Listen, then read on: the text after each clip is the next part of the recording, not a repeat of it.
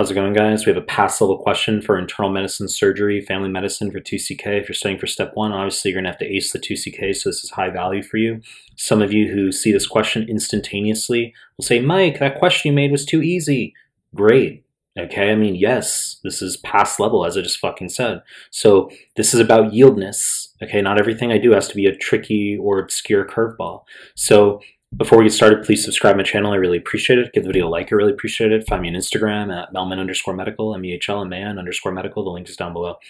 Find me on Telegram. Links to the Telegram group and channel are down below. And I start the clips. A 52-year-old woman. She has worsening uh, pain in her legs with exertion for the past six months. No history of trauma. Blood pressure is 140 over 90.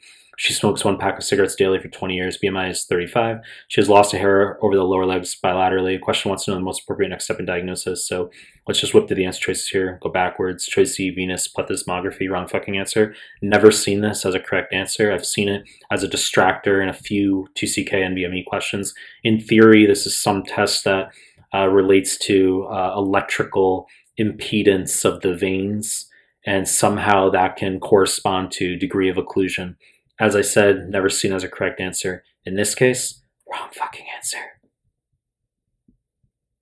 Choice D, venous duplex ultrasound, wrong answer. Albeit an exceedingly high yield diagnosis for venous disease, which this is not. This is arterial disease. So if they want venous disease, they're going to tell you the patient often has hyperpigmentation of the lower limbs. That's hemosiderin deposition. Okay, so you have venous stasis, increased venous pooling, increased hydrostatic pressure in the veins. And that can lead to uh, transitation and small degree of hemosiderin deposition, okay? And that's also known as stasis dermatitis. And you need to know the term post-phlebitic syndrome, not phlebitic, okay? Post-phlebitic syndrome is an answer on one of the two CK NBMEs for uh, the appearance that a patient has in venous disease, okay? Stasis dermatitis, post-phlebitic syndrome. They can say brawny edema. I've seen that in vignettes for venous disease. And you need to know venous ulcers are classically around the malleoli or medial malleolus, so it'd be large, sloughy, irregular ulcers, okay?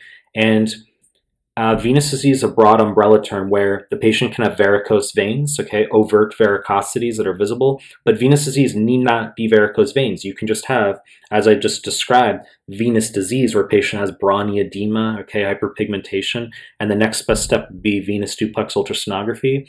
And if that shows occlusion, we do compression stockings as the first step in treatment. Okay, compression stockings, very high yield.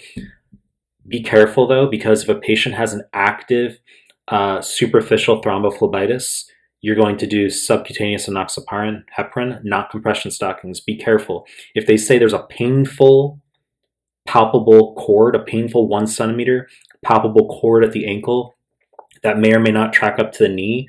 That's superficial thrombophlebitis. Essentially just a DVT, but of a superficial vein. Okay, so the same way you'd give heparin, subcutaneous enoxaparin for a DVT, well, you're going to do that for a superficial thrombophlebitis, and not compression stockings. But I would say four out of five questions as the next best step after you do the venous ultrasonography, venous duplex ultrasonography, you're going to do compression stockings. In this case, wrong fucking answer. Choice C arteriography, wrong answer, and we want to be very careful with this, okay, because it's an appealing uh, diagnostic modality. I, I've notably seen this as a wrong answer on the NBME exams for arterial disease. Okay, I'll explain arterial disease in a second as we move through this question, but it's uh, it's something I've mentioned in my PDFs that could be done in theory because if we wanted to be more conclusive with, if we wanted to confirm the diagnosis of peripheral arterial disease, we would in theory do an arteriography, okay, to confirm the diagnosis. But it's almost always a wrong answer because USMLE likes next best step for peripheral vascular disease. So let's just continue moving through. Arterial calcium score, wrong answer. Uh, I've never seen this on, an, on any NBME assessment, but in theory, this is done for coronary artery disease. Okay, so coronary plaques can calcify. In general, atherosclerotic plaques can calcify. I've seen one step one question where they give a patient with stable angina, they ask what kind of uh, vascular pathology you would visualize. The answer is 80% occlusion with calcified plaque. Okay, it's the only time I've ever seen it, but this test I've never seen on an NBME exam.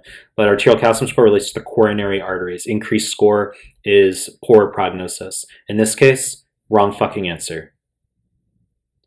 Choice A, ankle brachial indices, ABI is the correct answer. Exceedingly high yield diagnosis, as I prefaced with.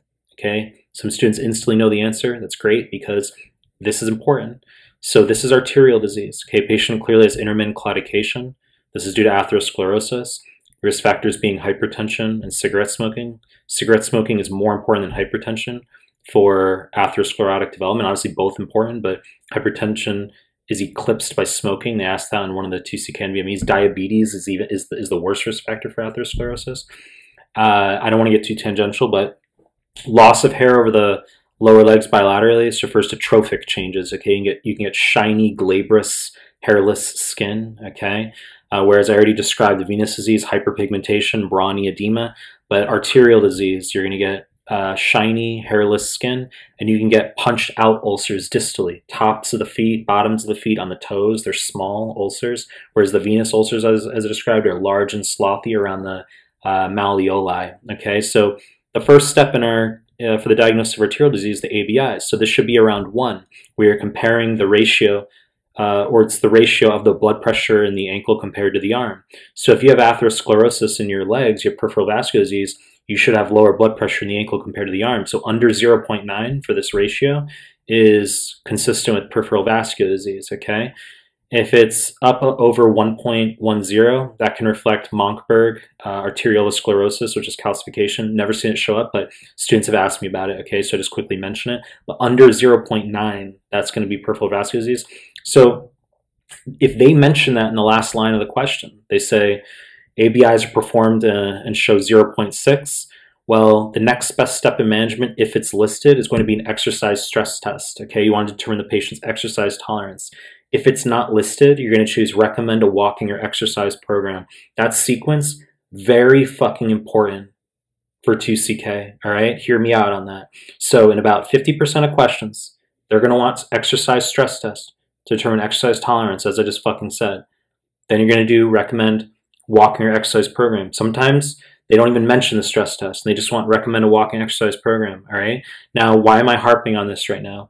Is some students jump to cilostazol, a phosphodiesterase inhibitor, which is a wrong fucking answer almost always. Okay.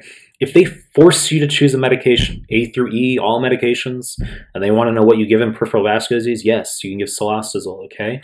But don't choose it as first line. You're going to do stress test first.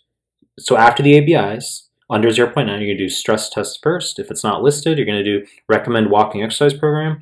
And if the latter demonstrates marginal efficacy in a patient, then you can add cilostazol, phosphodiesterase inhibitor on top. You know the deal to make more content. If you like my stuff, subscribe my channel. And I appreciate your time. That's it.